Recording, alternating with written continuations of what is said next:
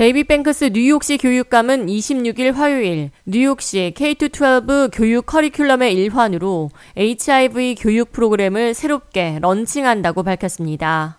새로운 커리큘럼은 2012년 이후 처음 만들어진 기술 기반 학생 중심 HIV 교육 커리큘럼으로 뱅크스 교육감은 지난 10년간 후천성 면역 결핍증을 일으키는 원인 바이러스인 HIV 예방과 치료에 있어 큰 발전이 있었다며 뉴욕시에 거주 중인 학생들을 대상으로 필수 지식을 교육하고 잠재적으로 생명을 구할 수 있도록 가르칠 것이라고 말했습니다.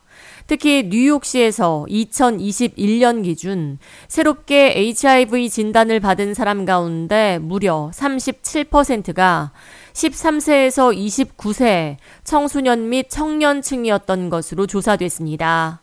이어 청소년들이 자신도 모르는 사이에 에이즈에 감염되는 일을 방지하기 위해 뉴욕시뿐만 아니라 뉴욕주 연방 정부와 협력해 교육에 나설 것이라고 말했습니다.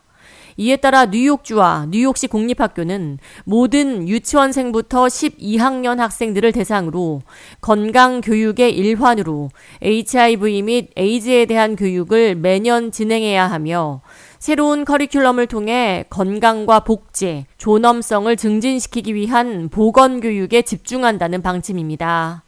뱅크스 교육감은 뉴욕시는 미 최대 공립학교 시스템을 갖고 있다며 청소년들의 안전과 건강을 위협하고 있는 HIV 바이러스로부터 학생들을 지켜내기 위해서는 최신 정보와 정확한 데이터를 가지고 교육해야 하며 학생들의 건강과 복지, 포용과 존중, 성교육에 대한 지속적인 노력을 기울일 것이라고 말했습니다.